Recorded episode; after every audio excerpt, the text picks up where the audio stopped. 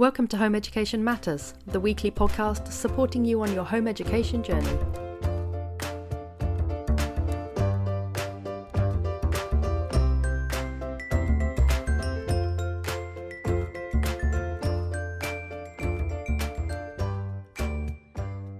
Hello, and today I am joined by Claire, Veronica, and Kate, and we are going to be talking about how to home educate and run a business at the same time because it is a very special beast, I think, being able to do both because you're obviously home education is very full time and then doing anything else is reasonably full time. And so juggling those two and dovetailing them together. So we thought today we would kind of, I don't know, try to explain how we do it a little bit.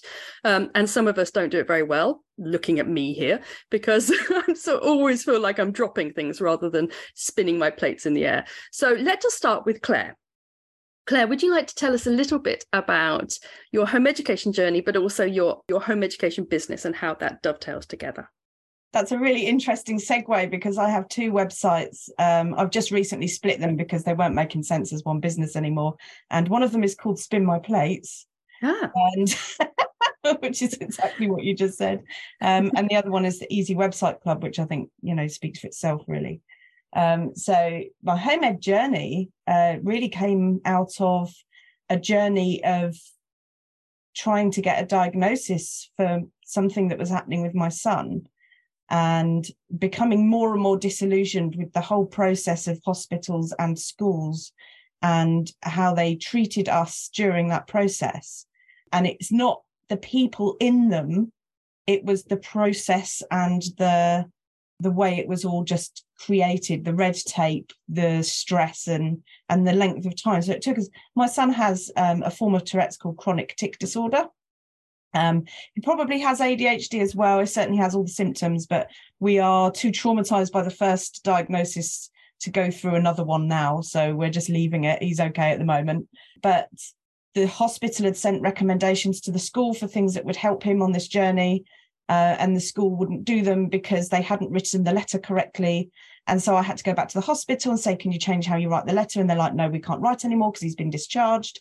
And it just, you know, none of the things that were advised were done.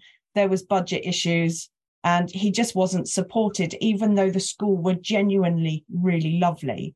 They just didn't have the permissions or money or whatever to support him. I'm guessing um, what you found was a kind of you were you were in between two huge megaliths you know the education system and the health system and the two weren't talking together and you were sort of stuck in the middle. It's almost like they're fighting each other as well and you're stuck in the middle and and when you when you have something that's going on that's really impacting on your life and you're a primary age child and nobody seems to know what to do it's quite unsettling and he didn't feel safe and he didn't feel cared for, and his mental health started to decline. I was already self employed. Uh, so I knew I could be flexible with my work. I didn't choose to have my own business because of home ed. I chose to home ed because I had my own business. So mm. I could. Mm. It was a slightly different way round. Um, um, but we, I wanted him to complete primary school because I thought that things might change, and then COVID happened and uh, things just went really spiraled downhill like to the to the extent where he was doing things like bashing his head really hard against a wall to make the tics stop and stuff like that. And um, it was just really traumatic and i was just like i can't keep making this child go to school where he's miserable. No. Mm. just wasn't learning. He was spending all his time outside of the classroom or in the head master's office because that was easier than being in this overwhelming environment with all the noise. He doesn't cope didn't used to cope well with those sorts of things so I've pulled him out of school. We've been home edding for, I think, well, since the beginning of the pandemic, basically. I just didn't enroll him in a secondary school. Um, and he is, and we have taken our home ed journey real slow. So anything that seems like school or feels a bit lessony is completely rejected. So we're largely unschooling and I'm gently trying to introduce things at the side without calling it educational school or lesson or anything like that and we're just exploring the world together. And he is a different child, and everyone who knows him has remarked on how much he's changed and how much more confident he is, and how much more knowledge he seems to have about things I've never taught him. So he can tell you all the different makes and models of all the aeroplanes in the world just from a silhouette of the aeroplane. And I have never talked about aeroplanes. So it's funny how they get into these things because my son for years would go to sleep with a, a really big, thick textbook of battleships.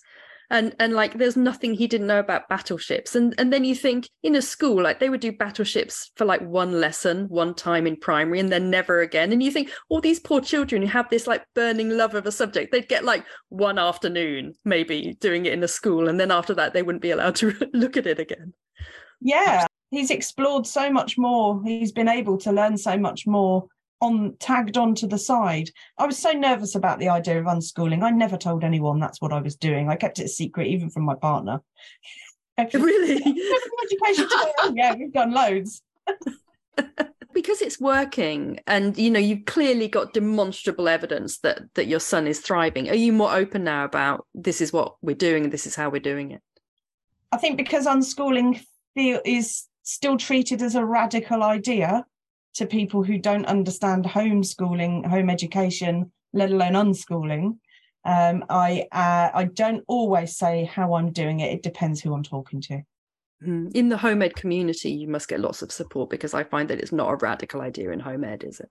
No, not at all. Yeah, I don't. I don't have any problems talking about it with people who know. and so, did you carry on with the same workload that you did sort of like when your child was in school did you carry that on when they were out of school or did you sort of um, bring your workload down or did you sort of refine how you approached work? So it's that's a difficult question to answer because i think my workload would have changed regardless. So during that time that we were trying to get his diagnosis and i was struggling with getting him into school i was also um, at the beginning of a five year journey to recover from ptsd so my mind health, uh, and I'd had a lot of things that had happened. Um, I think I, I've lost count. It was like seven or nine close people to me passed away in a two year period. And my son was ill. We had problems with the school. I was in a very difficult relationship at the time that I needed to escape from. Mm. Um, and so home life was a bit awful. Just everything was topsy turvy. And I was running three businesses and not doing any of them very well. Um, and what I realized now looking back is that what I was doing was throwing myself into work in order to try and pretend nothing else was going wrong anywhere. Hmm. um, and so as I started to recover, I realized that that wasn't sustainable and I closed them and started a different one. Oh, so you closed all your businesses more. and started a new one? Yeah. Mm. And that was a really difficult decision because I felt like a failure. but I needed the headspace. I needed some breathing time and mm. I juggle. I couldn't spin all the plates, which is where spin my plates ended up coming from. And it was actually my therapist who needed a website building who said to me, but you know how to do this, don't you? But nobody, you don't offer it as a service. And I'm like, yeah, I've just done it for fun because I'm a bit of a geek, you know, a bit of a tech geek. And she said, well, would you, would you do mine? I need a website. And I said, yeah, sure. Why not? Is, you know, anything to repay you. I felt like she'd saved my life. Um, and that just ended up blossoming into her going to networking and saying, Oh, I know this person who built my website. You should get in contact with us. So um, for you, the two things dovetail quite nicely uh, because because did. you refined your business down to one business or well, two businesses, right? Yeah. Well, and and well, that's what's what was weird how things developed because as I was doing more and more of that, people were coming to me saying they wanted a website, and I was asking them why, and no other web developer had ever done that. So I was going, okay, what do you want it to do? This is a lot of money to spend. Have you thought it through? What's your marketing plan? And they're like, I don't know. I was just told I have to tick this box and say I've got a website. I've got business cards. I'm doing this. I'm doing that. It's what I should do. And I don't like the word should because we should all over ourselves. It makes a really big mess and it's difficult to clean up. Mm. Um, so I ended up accidentally coaching people in their business so I did a coaching and accredited coaching course because I thought, gosh, I'm doing this job now and I'm not trained in it, and I want to join a professional association, make sure I'm doing it right. So I did that, and and that. So I've been doing business coaching and websites and uh, marketing and stuff for, uh, I think probably about three years now. Uh, it's the same amount of time I've been home eding basically, and then just recently. Um, some of that has branched off into a form of life coaching that I've been using on myself to reverse my negative thought patterns that make me depressed and hmm. trigger mm. my PTSD. So I've learned some of these techniques and I'm wanting to teach other people them because it might help them if they can't afford therapy or they've been doing therapy but now need the tools to go forward with. Mm. So that's just kind of literally a couple of months ago has morphed into that. So I've had to separate the two because the life coaching and the business stuff doesn't really seem to it didn't work together on one website. So I've built two. in actual fact, that what you say there about reversing negative thought patterns is exactly what I specialize in as a life coach. Oh, fabulous. Small world. So let's move on to Kate. Kate, would you like to tell us a little bit about how your business and home education life dovetails or whether it doesn't and how you've got to where you are today? Yes, absolutely. Um, it does dovetail 100%. In fact, our whole lifestyle and life was designed around wanting to home educate and unschool our children um, when I always wanted to home ed my kids before I even had children or was pregnant. It was kind of a dream of mine. Um, and then my partner was a secondary school teacher in London in a really rough inner city school. And he really experienced um, it was a secondary school, but he was seeing so many children coming through to secondary school having been failed by the whole primary school system. And that just confirmed that there was no way, if we could avoid it, our children were going to go to school. So then, um, as soon as our first son was born, we were still living in London and we were like, okay, this is the catalyst. We need to make a change. We kind of threw everything out the window, tried to think about what we actually wanted our lives to be around, what our values were. And we kind of pieced together a life that we could create where we could just, our values of spending time as a family, being out in nature, um, and just having joy and kind of having the freedom to do what we wanted to do. So we ended up buying a property with my parents, which wasn't even on the cards six months before. It was just kind of something that just came together. So we bought a property, moved back to Norfolk, which is where I was from, and uh, left our jobs.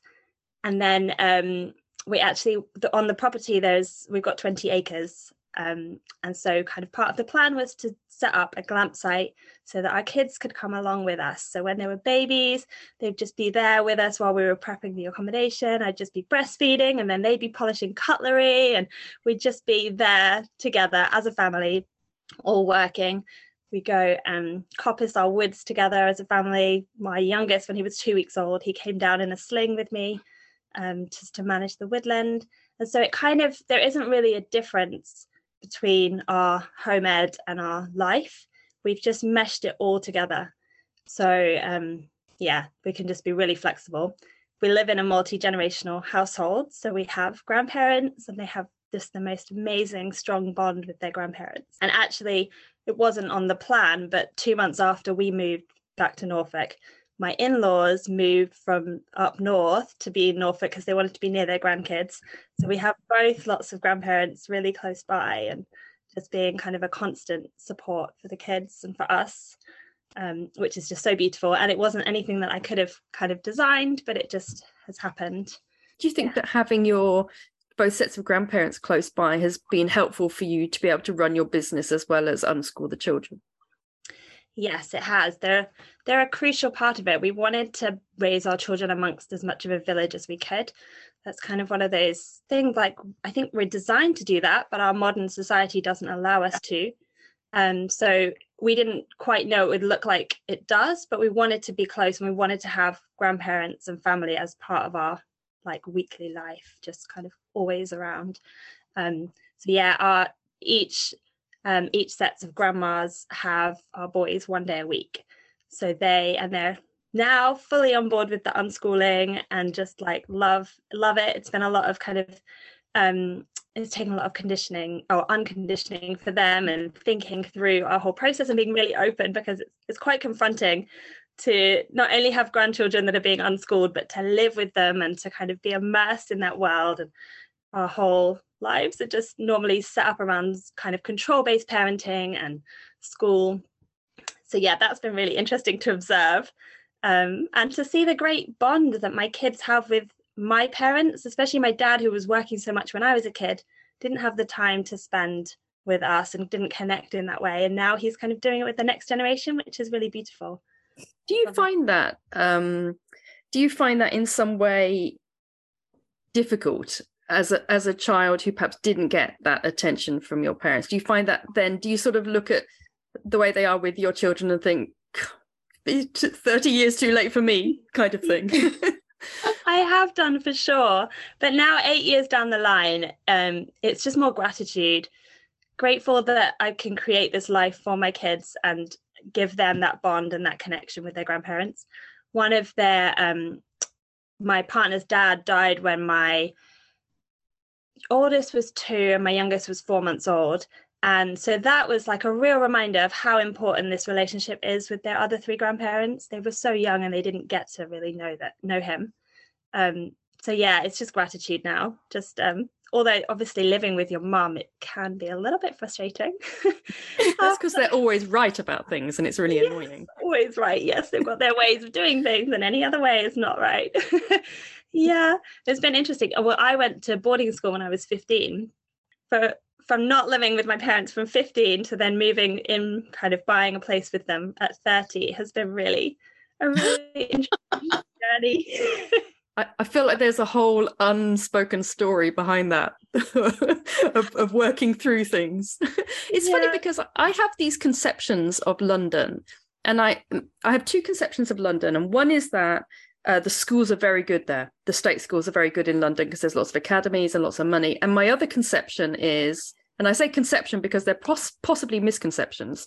Um, my other preconception of London is that it's very, very easy to home educate there because there's a, a lot of home educators based there and lots of activities and events. Did you at any point sort of question whether you were making the right move or have you ever looked back and thought wow we're a bit isolated here or look at all these things going on in london or anything like that no, I haven't actually. We didn't choose to move to Norfolk because there's a strong home ed community here. We moved here because this is where both me and Seb met at boarding school, and it's where I was born and spent kind of the early years of my life.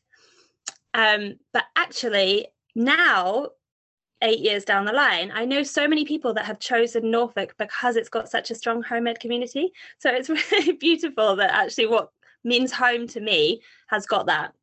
I think what I find when I see people in London is that it's just it's so big. And this is what we found having just friends in London. You, it would take you an hour at the least to get to see those mm. friends. So actually, there is a massive home ed community in London, and there's massive everything in London because there's just so many more people. But um, I don't think that we would have found the kind of home ed community that we found here in the same way. I think um, I think it would have been harder. And the school system this the school that my partner worked at was a struggling school. It had it was on special measures when he arrived. And then when he left three years later it was um, outstanding.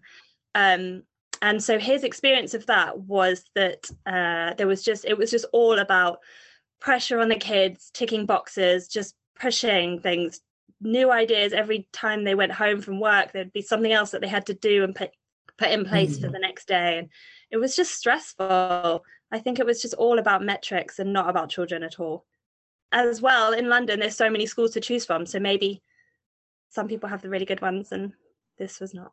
Mm. maybe. I'm, I'm not obviously most home educators are not great believers that there are brilliant schools anywhere but uh, but there's certainly i suppose there's better schools than other schools but realistically it's still a school system isn't it? And when you're unschooling it's the opposite of the school system. I mean that's literally what it means. So it's interesting that we've so far we've got had two unschoolers and I had another misconception, clearly, that I thought it would be very difficult to run your own business and unschool, because obviously the whole point of unschooling is that you're extremely responsive to your child. Um, and I thought, how do you do that and fit that around a business? So maybe we'll come to that, but I want to see whether we're going to get a full house and whether Veronica is also an unschooler. Oh, Claire, you were going to say something. Yeah, it's like it's all right being very responsive to your child, but when they're a teenager, it's getting them to be responsive back. So it's not always. so true. Or they don't respond for three months and then they respond with a certain amount of fury. And it's like, where did this come from? You can go back to your room now. It's all good. You can go. Yeah. We've talked. Yeah. we're done. okay, so that's not true. I love my teens. Teens are wonderful. Um, but they have their own challenges for certain. There's no doubt about it. Okay, now, Veronica, please tell me we got a full house. Although I'm not an unschooler, so I'm afraid I'm still ruining things. But Veronica, tell me, are you an unschooler? yeah, unschooler? Um, I mean, I must say that uh, when because when my, my children are a lot older than than um, all of you, so they're now one seven one well, going to be 18 and another one is 17 um 16 going to be 16 this year so they're both at college the older one dropped a year um so we were living overseas um, when they were little.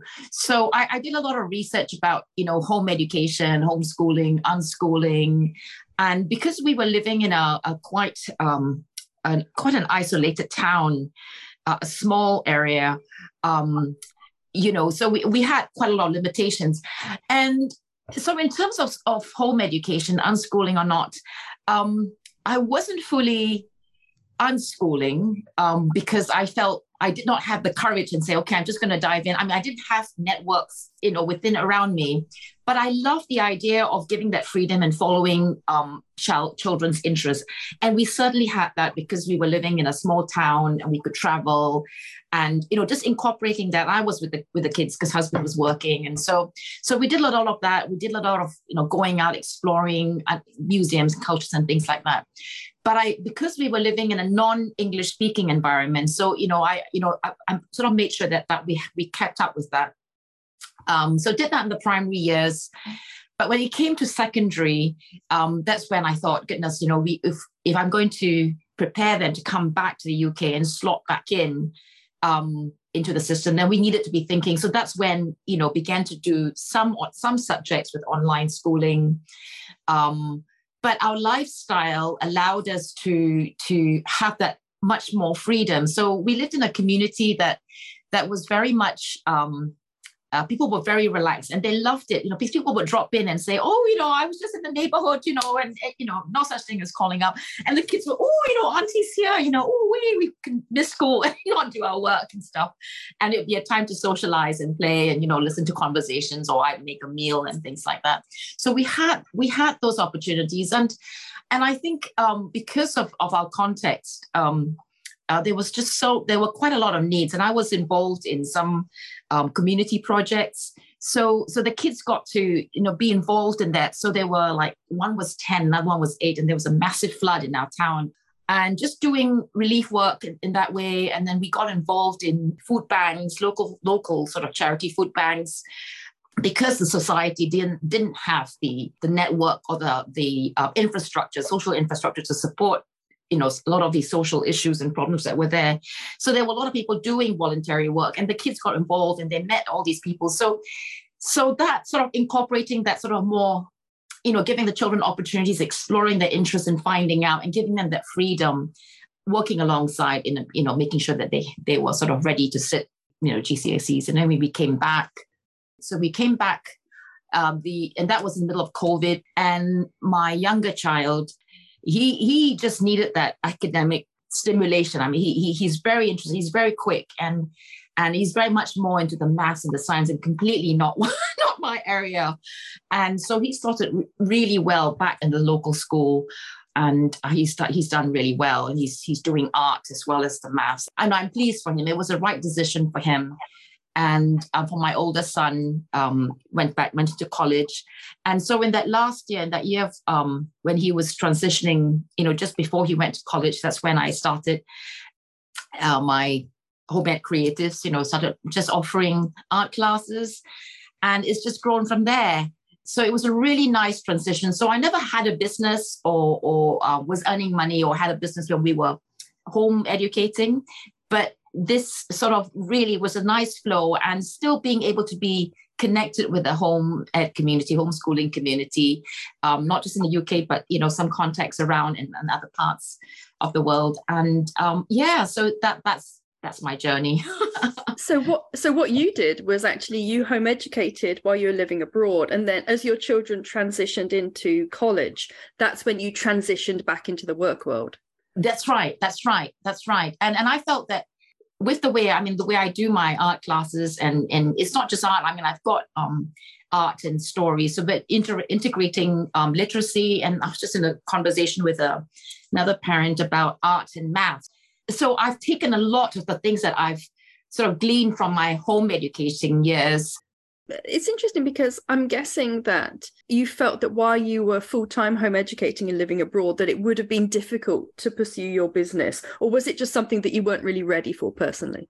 Um, I, I suppose, yeah, I wanted to be there because because there were challenges living living there. You know, I wanted to be there for the kids. I guess for me, I just wanted just to, to really have give them, you know, give them an experience, be with them, you know, just to, to have that capacity to support them, to support the family, and also to be involved in our community because we were living in quite um, a small town and there were opportunities and, you know, to, to be involved locally. And I thought this was a great opportunity for the children to see, you know, to just really immerse ourselves in a, in a different culture. But I was also conscious that um, because we were living there for, for we had felt that we wanted to stay there for quite a significant amount of time, um, somebody, you know, either my husband or myself, you know, needed to be someone that would would really be there for the kids, commit to that, and be thinking about things, you know, education and, and helping them with the transitioning, so that they would, when they come back, when they make that transition, it's they feel you know it's it's it's as easy as not easy but it'll be a, one that is um, um, they can embrace quite willingly and support them in that, especially as we were coming back when they were a bit older. That's very interesting what you say, Veronica, because I now that leads me to a question for Claire and Kate, because what I did was I home educated all the way through, and then I started my business as the children got older when I felt that I had more time to myself. And so that felt then that I was able to dedicate time to the children and then dedicate time to my business. But what I've noticed is as my business has got busier in the last couple of years, there are times when I go to bed at night, and you know, that time when you're in bed and all the dark thoughts come to you. And I think all this time during the day, you know, three, four hours during the day, I didn't make sure that my daughter went out for a walk, even though it was sunny. I didn't I didn't check in on my son who's doing his A levels from home just to make sure that he's all right. I didn't sort of make sure that my daughter sat her mock paper. So that's going to have to go over to the next day. And in some ways, I feel that I'm not doing a very good, I'm not doing as good a job as a parent as I was before I started working. I feel like little things sort of drop through the cracks that didn't before. Like Veronica says, she when she was home educating, she, she th- felt that one parent needed to really focus 100% on the children. And i'm not able to do that now because i'm working alongside. And i wonder if, if either of you two ever feel that. Do you ever go to bed and think i'm not putting my all into home education or i'm not putting my all into parenting in some ways because i'm working? Claire you go. Tell all us. the bloody time. Thank god it's not just me. I said to my partner last night i said i'm, I'm really sort of torn between two parts of me um, I said one is the one that just wants to be honest about all of the all of the worry that I do, and the other one is the one that wants to present this oh this lovely. Um, you can do it all. This is yeah yeah superhero thing, um, and and I guess that and I said you know I just think I'm just going to be honest, um, and I said I, I think I guess that um, actually it's just it's just both it's it's amazing and superhero and worrying and difficult for me all at the same time. Kate, what about you? Yeah, I definitely experienced that. Um, yeah, quite often over the years. But I would also say for us, because we're in a two parent family, I neither of us wanted one of us to be out working and one of us to be just parenting, even when the children were newborn and we kind of, you know, maternity leave time. Yeah, our vision was for both parents to be fully connected to the children and spending kind of as much as we could equal amounts of time. So for us it was about designing our life around that. So within six months of moving to norfolk my partner quit his job in teaching and we went full time both of us into running the glamp site. And then we can kind of we've been able to split our time as much as we can between us both having quality time with the kids kind of leading our unschooling lives and us both having work time. So like right now um my partner's taken the kids to a multi-sports class in a local park and then they get the whole day together. They often go to the beach and just spend the day kind of doing whatever or come home in the afternoon and do project time. And then my full day with them is thursday and kind of just have different like rhythms for our week so that one parent isn't spending five days a week trying to home educate them and do the childcare and run a business and I think that's how we've managed to make it sustainable for us. Um, but I know that's not an option for everybody. Yeah, I mean, to be honest with you, I still worry. I mean, no matter, I think in terms of not worrying, oh goodness, I mean, the kind of worry, it's just tremendous every night, you know, and things that you do. And and I think it's it's it is, it is a process and and it is a shock. I think it is a, it was a huge shock to see that transition. I mean, the teenage years, um, and and and then things and no matter how much we you know I might have poured into them, and there are things that they still feel that they miss. They, I mean, they, you know, out of teenage emotions, you know, think, oh, you know, we didn't do this or I didn't do that, and I think like, you know, kiddos, you had this opportunity to go X, Y, and Z, and whatever, you know, and and so, yeah, yeah, I think I think it's just, I think for me, I think it's it's it's just extending um giving them the permission to express and giving myself the permission to to feel that yeah it is hard and it is worrying. And i will always will always be mums right? I mean whatever whether they're 50 or they're five will still be their mums yeah it's been a privilege. I mean even the ups and downs the times when i was tired times when i lost it lots you know and um it's it's been i mean whatever it is i guess what i'm trying to say is whatever the situation whatever the the whether whether it's conflict or or whether it's great times is doing life together isn't it? We interrupt this broadcast to remind you to like and subscribe to our podcast. And don't forget to join our home education matters facebook group where you can find details on all our podcasts any links or resources mentioned chat to our guests, request upcoming podcasts, and even come on the podcast yourself. Do join us over there.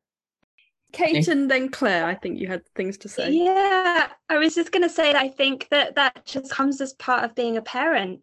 Whatever you do, you worry. I think you've got this massive responsibility of other people's lives, and as much freedom as you can give them, you're still making decisions for them just from yes. where you live and what you're choosing whether you send them to school, whether you home educate, whether you run a business, whether you dedicate all of your time to home educating, unschooling, whatever it is, um, there's always like decisions that you're making, and it's so hard. When I first became a parent, my friends were asking like, "Why? Why is it so stressful?" And I was like, "You're literally making like a million decisions every day for somebody else." Whatever, everything you say, you feel like, was that the right thing to say? Did I say it patiently enough?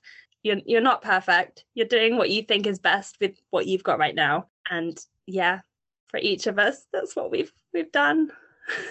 yes. Yes. Claire, go on. You were saying you were going to say. Yeah, something. I can't remember what it was that that that made me think it, but I completely agree with Kate. I think you know I was worrying when my son was at school and he was happy there at that. You know, at some there was a point when that was all smooth, um, and uh, and things looked great. But I remember worrying then anyway. Um, but I just wanted to pick up on something that you said earlier, Eleanor, uh, which reminded me of a mindset change that I put myself through recently, which is I I thought of it as I'm doing a full time job. I'm doing a full time looking after the home because my partner's at work all the time. Um, and I'm doing full time home education, and it just made everything feel overwhelming. Um, and so I've been I've been actively trying to shift that mindset to I'm doing all three of these things rather than trying to spin all the plates and one of them always dropping. I'm just doing this one plate for a bit, then this other plate for a bit. And they're all integrated. So every time I'm working and every time I'm cleaning the house, my son is still learning from that about, you know, the the having a responsibility uh, to look after yourself and to provide for your home and things like that. So I don't feel like he's missing out when I'm not doing things directly with him anymore. Uh, but I did all the time. And so I just look at it now as I have a full time life with these three things that that we do at different various stages for different amounts of time. And I've really kind of forgiven myself. Don't look at any of it as full time anymore because I found that too overwhelming, just personally. If you mm. take that analogy, and I think it is a really helpful analogy of the plate spinning, one thing I wanted to ask, particularly the unschoolers, is uh, because you obviously in an unschooling household, and even in although I'm not an unschooler, I do uh, I am what's called you know an autonomous sort of home educator. So my children decide sort of what they want to do when. Do you find when you've got these multiple plates spinning, does one trump the other? Is one plate more important than the other plates? And mm-hmm. if so if you have a conflict between what your child wants and what your business needs and maybe what you need is there one that trumps another or do you try to keep all of them in balance? Who wants to go first with that? There's no such thing as balance is there? I think i think it's just um different different things take different priorities at different times and you just it's finding that flow between all of the different parts of your life and trying to not like get too stressed that you're not putting time into one thing while you're focused on something else knowing that like the time will come when you do that as long as you've i think as long as you've got a clear idea of what's important to you and like if running a business is important to you you won't actually drop it long term permanently. I've got a difficult question for you kate. So, oh, yeah. sorry about that. My my question is this. If your children weren't spending two days a week with their grandparents mm-hmm. would you be able to run your business as you are doing? And if you were a single parent would you be able to do it? And my next one would be got all these scenarios.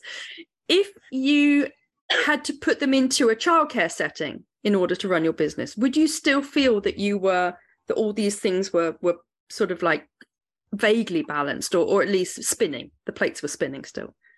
Hmm. Okay, so I'll tackle the first one. Um, yes, I do think that we could home educate and unschool our children and run the businesses that we run while not having the grandparents supporting. Um, that was actually the reason for having the business, the glamp site on our property so that we could be like the kids. There's often times when we were working and my parent, like me and Seb, would have the kids. My parents would be off the property and the kids would just be playing football outside but we'd be within distance. There'd be times where we would put one of them down for a nap in the bedroom put the monitor on. We got a long distance monitor 150 meters. We'd be down in the yurts prepping them greeting guests with a child in a in a sling. Um yeah so fully that is just a bonus that um, enriches our lives but doesn't stop us from doing the kind of making the choices that we want to make. Um if I was a single parent, was that the next one? I think so. It was a single parent. Um, yeah, I think it would. I, it's hard to know because I've never been a single parent, but it would be harder. I think there would be a lot more challenges. I um, think that I probably wouldn't now be setting up another business as well as the glamp site. I think that would so be... like Claire, you would you would simplify things in order to reflect your circumstances, right? Yeah, I think I'm a born to be an entrepreneur. I can't kind of um yeah, I have such a desire in me and I don't like being told what to do and I like to have that freedom to make my own decisions and make control of my life, take control Boarding school must have been a riot then. Oh my goodness. yes. It was awful. I moved from living in the Caribbean where my parents were at the time to being sent back to England to boarding school to like it was like a prison. I was just surrounded by it was awful. Traumatic. Yeah. Um, I, yeah, actually, I just wrote a letter to my parents last week talking about the trauma that I experienced oh, 15. yeah, yeah. It was a year of crying pretty much all the time. Yeah. Um, I think that was like a kind of a catalyst as well. I was like, there's no way my children are going to school. And then mm. within a year, they my parents moved to um, North America and they homeschooled with um, kind of curriculum based schooling, but my younger brother for a year over there. And I was like, oh no. What? Oh dear. that letter must have been quite a long letter that you wrote to them. Yes. Oh, yeah. oh my God. they took it really well. There was no blame. It was just me processing like yeah, yeah what had happened. Good. Um, so what what about my third premise, which is that would you still be happy to continue as you were if you needed to put your children into a childcare setting, for example, for two days a week in order to run your business? Or is that at the point at which you would further simplify down? Yeah, it's a tricky one. I see lots of people asking for childminders on Facebook groups, um, like home ed childminders, and I think that is such a great idea. If there, I, people don't seem to be able to find them to mm. actually provide that. But I have, I have considered that before.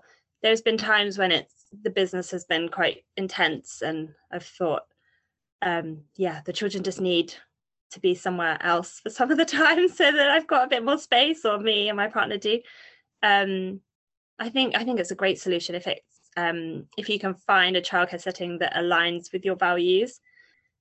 Thank you. I know they were difficult questions. Don't worry, I'll be piling difficult questions onto everybody. I'll be very fair with my difficult questions. One thing I'm I'm really sensing is that we all chose jobs that fitted with our home education. So, Kate, really right from the start, you chose a job that would fit with unschooling and raising children sort of outdoors and, you know, autonomous. And Claire, you actually adapted your existing business so that it fitted better with home education. Because I think you said, didn't you, that you changed your business and your and you started home educating round about the same time. Yeah. And Veronica, exactly the same with you. You actually started your business when you were eight, when the children were transitioning to college. And and I know that for me, when my children got to the age when they were about nine and 10, that's when I was able to study to do my master's with the long term view of then being able to sort of support myself and have my own business. And so it, it's like we all put fairly careful thought into our business choices. So, Claire, I've got a question for you. a hard one because I like to spread them around.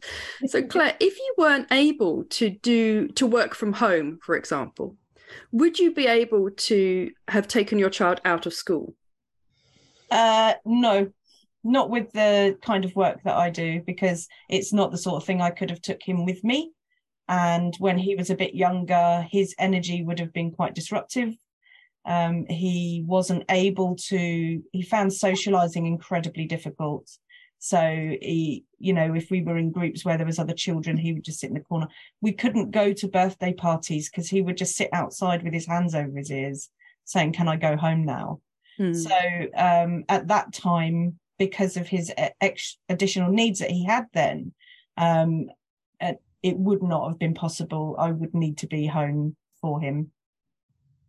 Do so you no, ever the answer there? do you ever feel that you you yourself are missing out from not being able to go to work, for example? So you you yourself perhaps feel more isolated or more, more lonely from not having maybe the school run, school mums at the gate, um, colleagues, that kind of thing. No, you're shaking your head. uh, I I miss I miss colleagues uh, in the sense that if you're in a job where you get on with everybody, that's great. And there's been several times in my life when that's been the case. And I do miss those the camaraderie of those days. Um, but I find another way to to fill that gap with my current friend group and family. Um, so I think if I'd have had to, but um, but with the I was the other part of the question, which was the do I miss the school run and the school gates? My experience of um, the types of people that were at the school gates wasn't particularly pleasant and i tended to just drop the child and run as quickly as possible. So uh, no i don't oh, miss that one iota. Oh I see i my children never been to school so i've never i've got these rather halcyon ideas of what of you know mothers chatting happily and inviting each other around for coffee and stuff. Me too. Uh, they weren't my kind of people we'll leave it there just in case they're listening, which I think is very unlikely to a home education Veronica, I've got a tough question for you then. And these, this is my last tough question. Don't worry, I won't ask lots more after this. Do you ever feel that when you were putting your business life on hold, do you look at all the work you're doing now and how much pleasure and enjoyment you get from it and feel a kind of seething resentment that you weren't able to do it 10 years ago? Or are you very zen about your choice?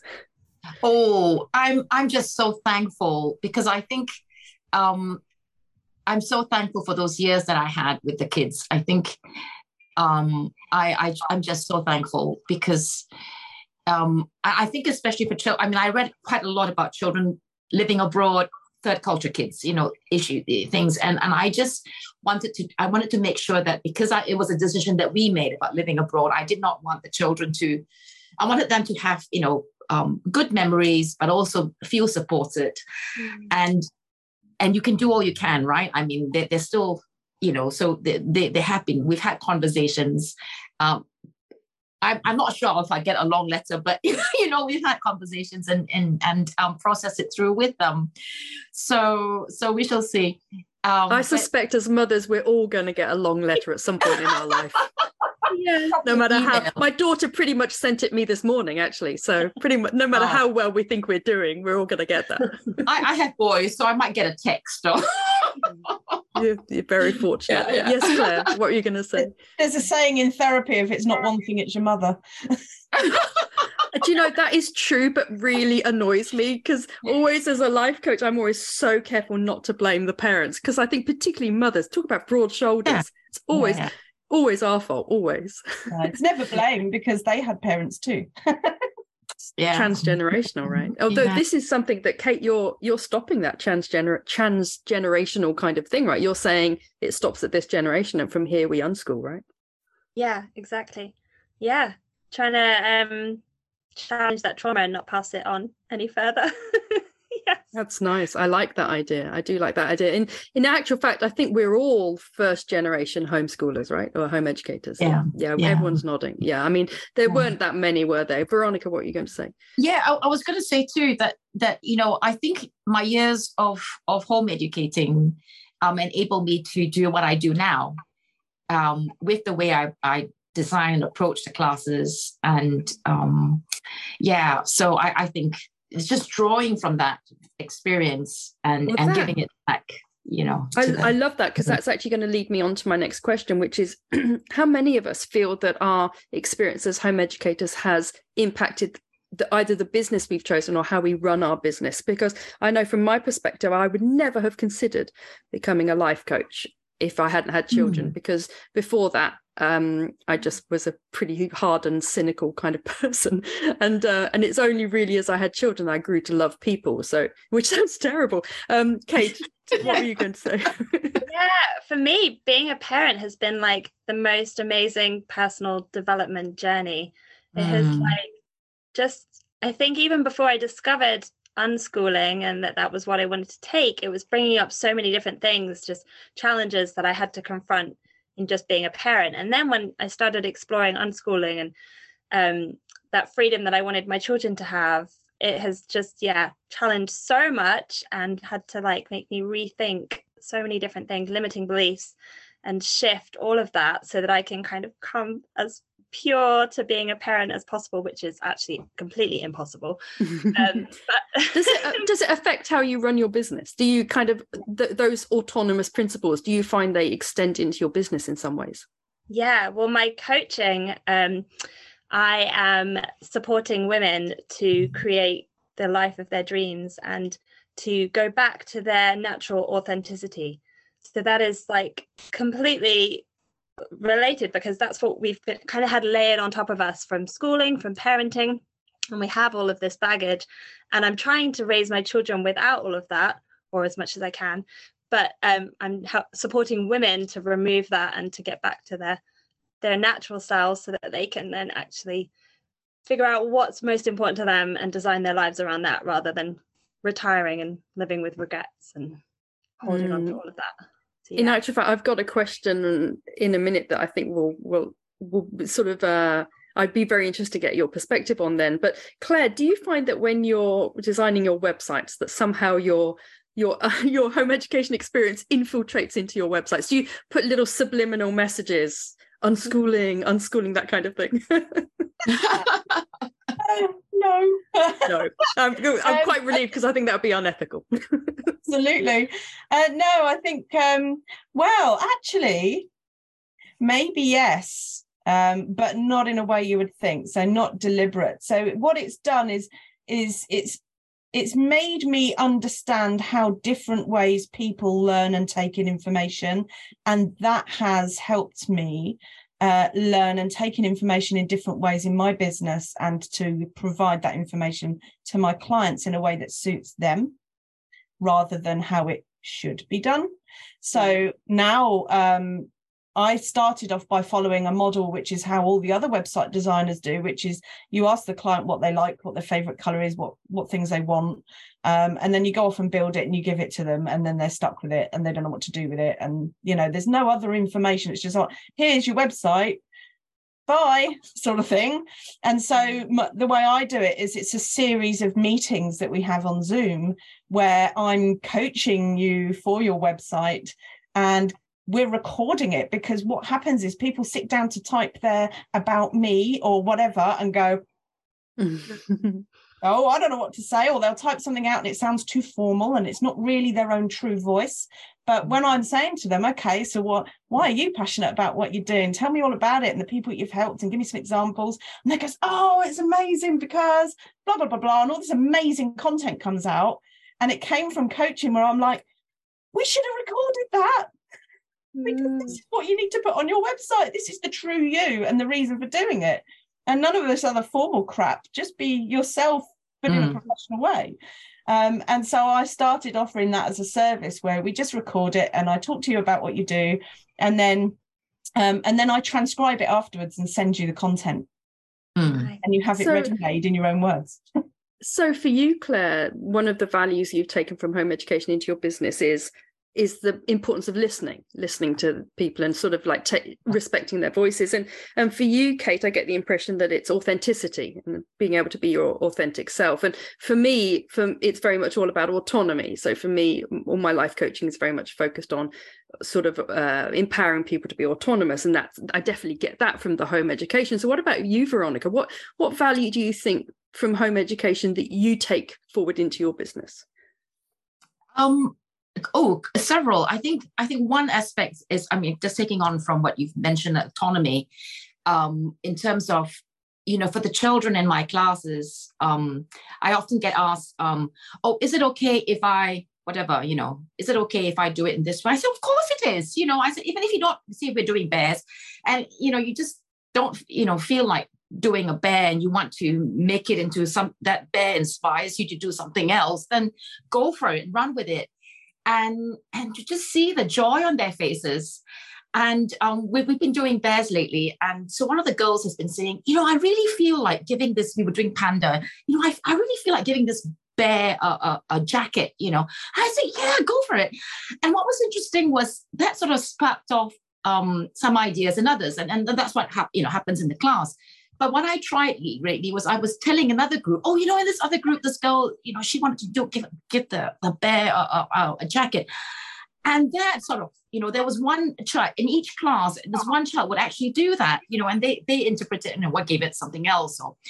And it's just been fascinating um, seeing that. So, so you know, they take on um, the children are given that you know to be creative to explore their their artistic voice so that's one thing and I think the other aspect is, um, especially I, I noticed in the teenage years where, you know, it, it got quite lonely at one point, and especially for the, my older older child.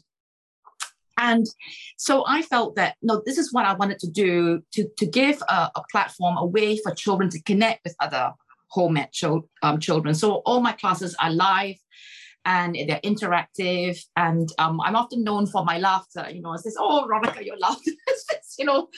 And so I, have got children who, um, if they go on holiday, I mean, within reason, if they go on holiday, they would they would join in on location wherever they are because they don't want to miss the class. They just don't want to.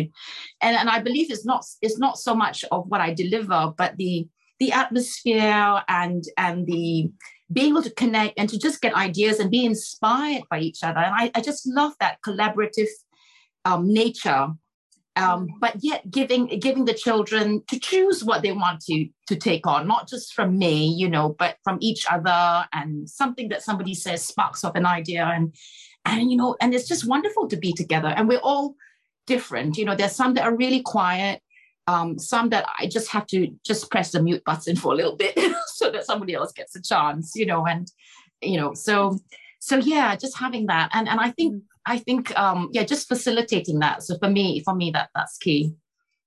That's great. So I think probably you know you're talking there the values of creativity and and embracing non-conformity as well right allowing a yeah, child to absolutely. i mean and and if you can't do that in art you can't do it anywhere can you because art no, is wonderfully non-conformist no. and my final question for you all is all about imposter syndrome because I was talking to another home ed mum the other day and I was telling her that I was writing an article and something like that and she looked at me with a wry smile and she said you don't suffer from imposter syndrome do you? And I and I kind of went should I no Sh- should i should i be? Um, and it occurred to me that a lot of a lot of women of our age do suffer from imposter syndrome and and do find it difficult to sort of say i'm good at this i'm doing this i'm managing this i'm handling this. And i wonder whether anyone else here sort of has ex- any experience of imposter syndrome. And i know kate you were talking a little bit about you know sort of empowering women uh, to be themselves and to, and to sort of acknowledge who they are. And i think a lot of imposter syndrome must come into that a lot right? Yeah it certainly does. Yeah and i think yeah i've experienced it at all different stages of business and home ed imposter syndrome and comparing myself to people that are full-time home edding. Um definitely feeling like um yeah that i don't have the capacity or the capability to do it all. Yeah do you not feel that you're a full-time home educator then? I do. I feel like i'm a full-time everything everything. Yeah. Um but i'm not able to give my children the hands-on time that someone who has no other kind of income earning responsibilities um, does. So it can be really hard to compare. Yeah i actually um maybe four years ago i joined a homeschool um, business owning membership in America because I couldn't find anyone here who I could like share that side of my life with because I felt like everybody was going off to all these things and I was getting messages like let's go to the beach let's do this let's do this and we've kind of got our week quite neatly designed and kind of we've got our rhythms and there's only certain days when we can actually go and do adventures but we design that in as a crucial part of our lives but it means that when my parents have them on a Friday, they can't go to the beach with some friends because my parents have got their plans and they're doing their thing. And so, yeah, I feel like sometimes they're missing out on different sides that they could do. But my response to that was actually to design um, or to create an unschooling community for our family to kind of center around so that we had this core group of people that we were meeting up with every week on a day that we knew worked for us every week and um, so I've had to put a lot of energy into creating that. And it's just been the most beautiful community of people that have come together over the last year. Um, and so, yeah, the gap that I felt in my unschooling life and feeling like imposter syndrome that I, yeah, couldn't really achieve what I wanted to in that side, figured out a solution to it. so, it so what what you've done to sort of banish your imposter syndrome is is evidence based you've kind of like created situations and and problem solved your way around that rather than sort of maybe sort of counteracting the mindset issue so much. Oh well there's there's so much mindset work going on behind the scenes every single day. Mm. journaling is just part of my daily life. Um yeah there's there's a lot of that for sure um but yeah no i just um took control of the situation and took action to make something happen so I was identified a gap and where I didn't feel like I was um, showing up in the way that I wanted to, and then um, yeah, found a solution. That's good. But in actual fact, that's quite often what you have to do in home education, right? If the group doesn't exist, you create it. Claire. Uh, yeah, imposter syndrome in the tech world is rife because it's full of experts. so as soon as you say you can do something, then you're automatically good at tech. Um, and there's just such a vast amount of it you can't possibly know all of it. So um, in, in my networking circles i was always introduced as the tech guru or the expert on this or the expert on that and i used to sh- feel myself visibly shrinking in my chair going don't mm. call me that because someone might find out that there's this one program that someone wrote somewhere that I don't understand. And that therefore doesn't make me an expert. So I used to really panic about it. And I spoke to my own coach about it. And um, and she said, So why don't you just put that on your website? Why don't you just say that you're an expert in some areas, but not in all of them? So feel free to ask me anything. And if I don't know the answer, I'll let you know. Mm. and I was like, oh, that's so simple. that was about just being honest about what who you are and who you're not. Yeah. Yeah. What about you veronica? Have you ever found oh, yourself tremendous. It's taken us i mean art has been i mean I, it's interesting because i've always loved art. Um, just never had the opportunity to pursue it and do and then in the last um, you know few years before we came back um, I, I, I, knew that we were going to leave and there was a grieving process, you know, and I, I wanted to give myself a permission to grieve that we would leave, be leaving. And so I began to draw things that I loved and I, I that, that I like about the culture, food, you know, things that I will miss when we come back to cold England and things. And um, and people were saying, "Oh, this is really, really pretty. This is really nice. You should sell it." Things like that. And I always thought, no, no. You know, I always felt I'm not good enough. I'm not, this is not right. And so then I began researching about, you know, began following artists and things.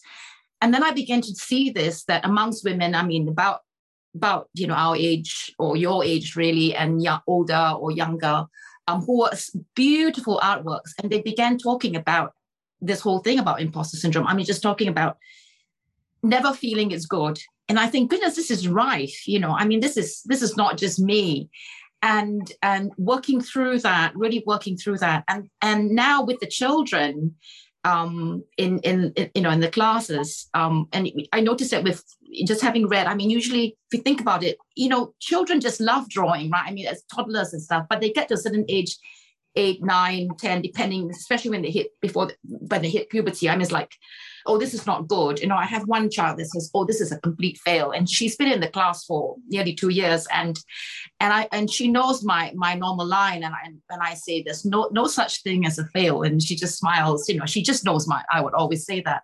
But recently another girl has just joined in and she's just very direct, you know. And so after a few weeks, this girl you know, the, this girl saying, "Oh, it was a complete fail," and I said, "Oh, come on, you know, I, you know, I always say that it's never, it's there's no such thing as a fail." And this other girl says, "Why are you always so negative?" You know, she was just so direct, and and this other girl needed to hear that, you know, and and she mm. took it mm. really well because she's she's just very she's funny and very direct and things, and it, it's just fascinating. And and actually, the more um women, you know, obviously talk about it. I mean, the fact that we can talk about it, imposter syndrome, and we t- talk about it, and especially in the art world, I mean, it's just tremendous. Um, I recently bought this book, um, The Story of Art by Katy Hessel, but it says without men.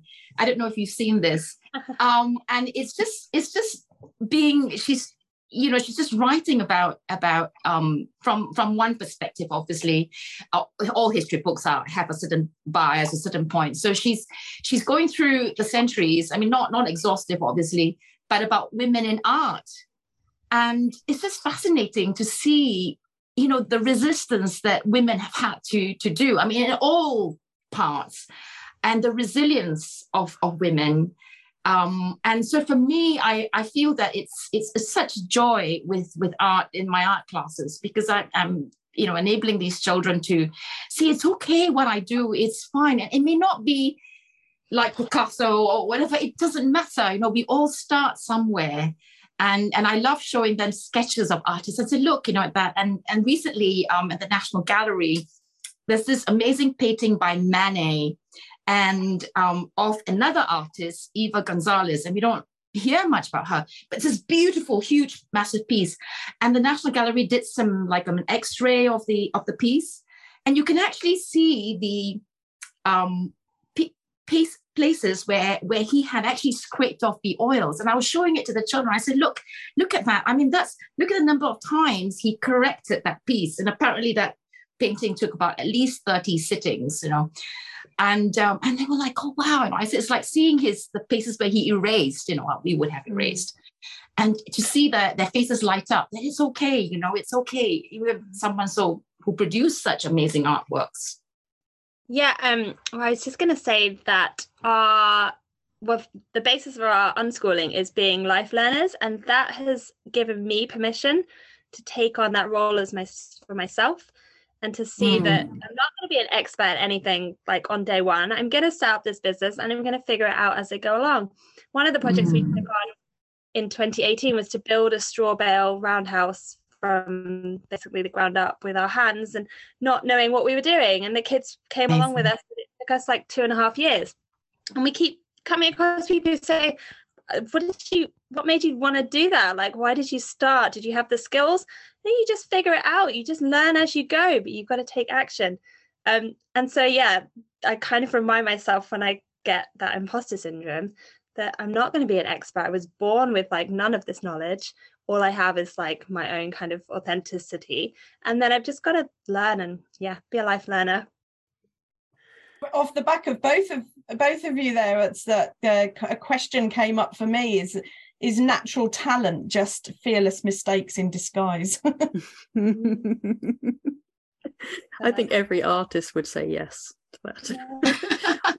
One thing one thing i think comes through from what veronica was saying but also i think perhaps what we all experience is that i think mothers in particular uh, struggle to monetize things that they do because so much of what we do isn't paid and isn't sort of isn't societally valued in a kind of monetary way.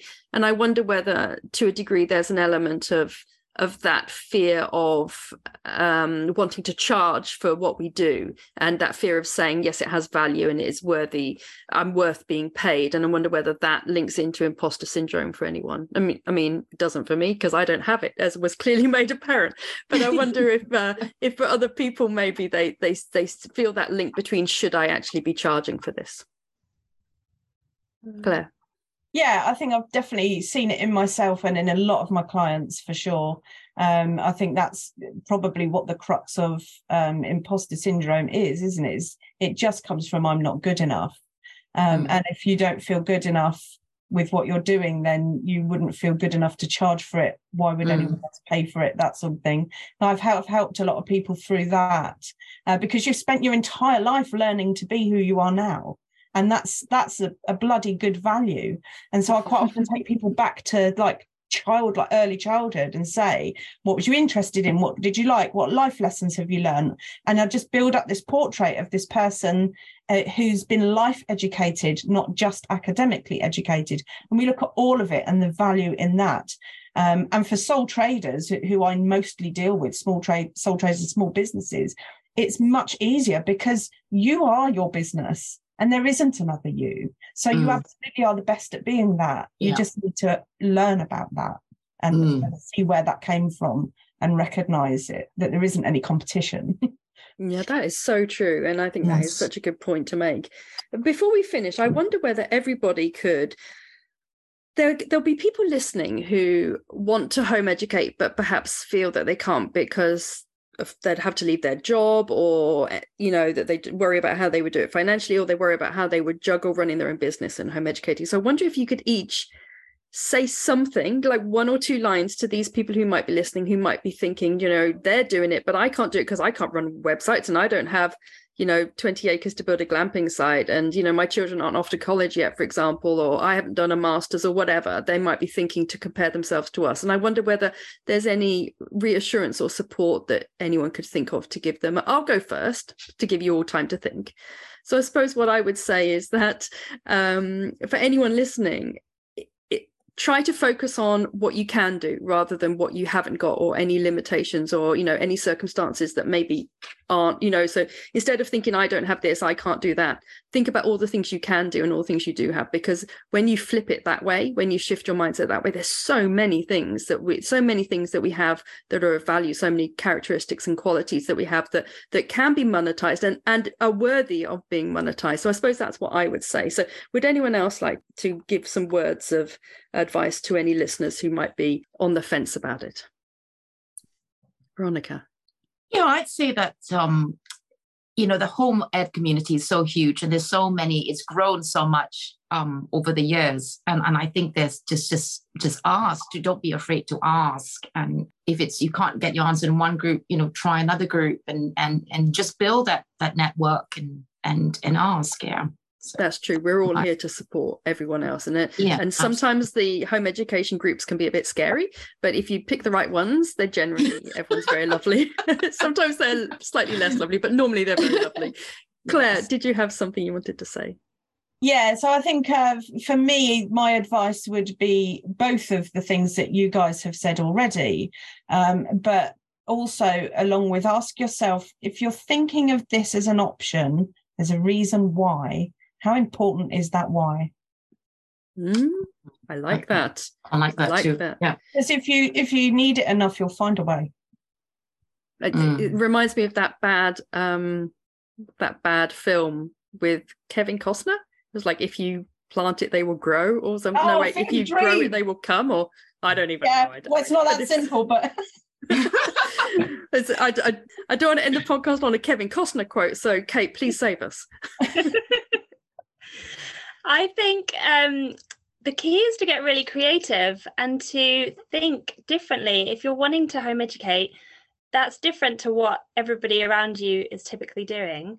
Then it cre- it requires thinking differently and thinking creatively and getting outside of the box a bit and finding a way to make it work and you've all got as you as you three have already said there's so many skills there's so many different ways of making it work um, but it's got to come from if it's important to you yeah get creative and make it happen don't regret it they are. That is much better than a Kevin Costner quote. Oh, that is a Kate quote. You. So we'll end on a Kate quote.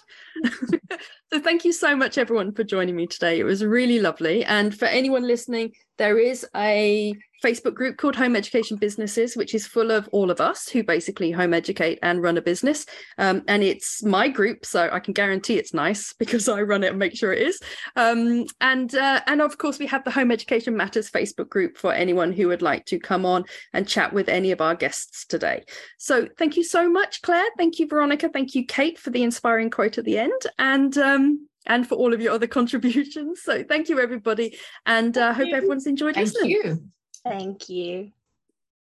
Thank you so much for joining us for today's Home Education Matters podcast. See you at the next one. Have a lovely day.